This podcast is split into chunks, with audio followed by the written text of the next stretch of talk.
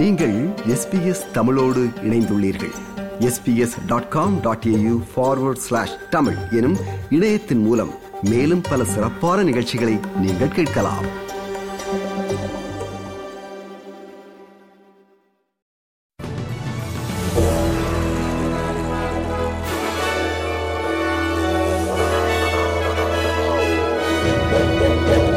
நேர்களுக்கு வணக்கம்.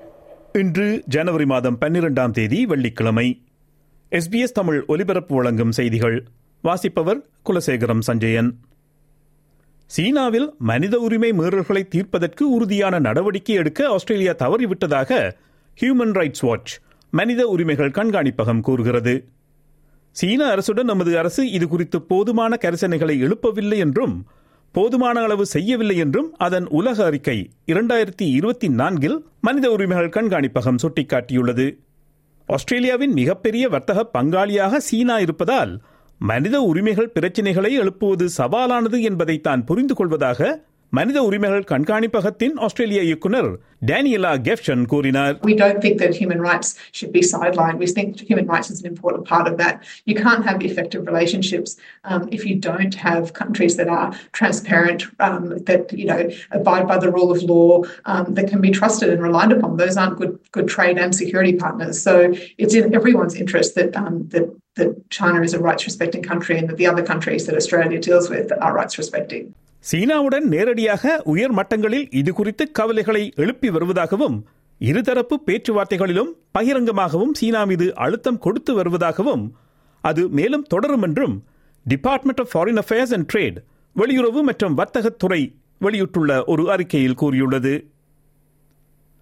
காசாவிற்கு எதிரான இஸ்ரேலின் ராணுவ நடவடிக்கைகளை ஐக்கிய நாடுகளின் நீதிமன்றத்திற்கு கொண்டு வந்ததற்காக மனித உரிமைகள் கண்காணிப்பகத்தின் தலைவர் தென்னாப்பிரிக்காவை பாராட்டினார்.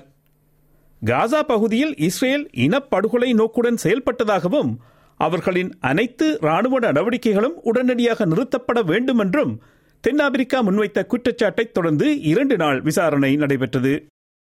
டிக்டாக் இன்ஸ்டாகிராம் மற்றும் ஃபேஸ்புக் போன்ற சமூக ஊடகங்கள் தங்கள் பதிவுகளை அகற்றுவதன் மூலமும் சில பதிவுகளை பலருக்கும் தெரியாமல் செய்வதன் மூலமும் சில பயனர்கள் பதிவு செய்வதை முற்றாக தடுப்பதன் மூலமும் பலஸ்தீனுக்கு சார்பாக வெளியிடப்படும் பதிவுகளை தணிக்கை செய்வதாக சமூக ஊடக பயனர்கள் குற்றம் சாட்டுகின்றனர்.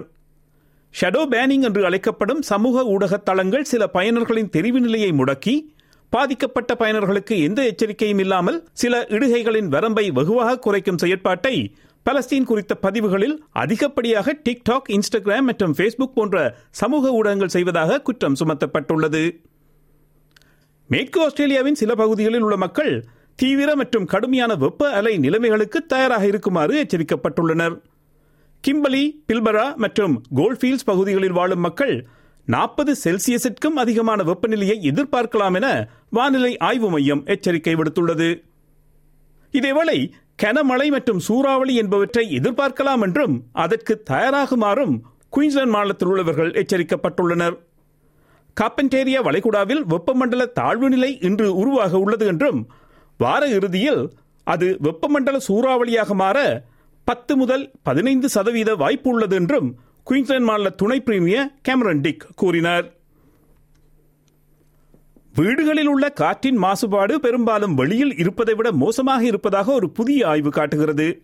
பெரும்பாலானவர்கள் வீட்டில் இருக்கும் இரவு நேரத்தில் காற்று மாசுபாடுகளின் செறிவு அதிகமாக இருப்பதை Dyson global connected air quality data project என்ற ஆய்வு கண்டறிந்துள்ளது. முன்னாள் அமெரிக்க அதிபர் டொனால்டு ட்ரம்ப் மீது நியூயார்க் மாநிலம் தொடுத்துள்ள மோசடி வழக்கு அவரது வர்த்தக நடவடிக்கைகளை பாதிப்பது மட்டுமன்றி அரசியல் காரணிகளால் தூண்டப்பட்டது என்று டொனால்ட் ட்ரம்பின் வழக்குரைஞர் வாதிட்டார். இந்த வழக்கை விசாரிக்கும் நீதிபதிக்கு எதிரான அச்சுறுத்தல் காரணமாக விசாரணையின் இறுதி நாளில் நீதிமன்றத்தின் பாதுகாப்பு பலப்படுத்தப்பட்டுள்ளது. சில குறிப்பிட்ட விமானங்கள் பாதுகாப்பாக இயங்குவதை உறுதி செய்ய போயிங் தவறிவிட்டதா என்பதை அமெரிக்காவின் வான்வழி பயணத்தை கட்டுப்படுத்தும் அமெரிக்க ஃபெடரேஷன் ஏவியேஷன் அட்மினிஸ்ட்ரேஷன் ஆராய்ந்து வருகிறது. அலாஸ்கா ஏர்லைன்ஸ் விமானம் ஒன்று கடந்த வாரம் பறந்து கொண்டிருந்த வேளை அதன் கதவு ஒன்றில் உள்ள தடை டோ பிளக் வெடித்ததை அடுத்து இந்த விசாரணை நடத்தப்படுகிறது. இத்துடன் எஸ்பிஎஸ் தமிழ் ஒலிபரப்பு வழங்கும் செய்தி நிறைவு பெறுகிறது.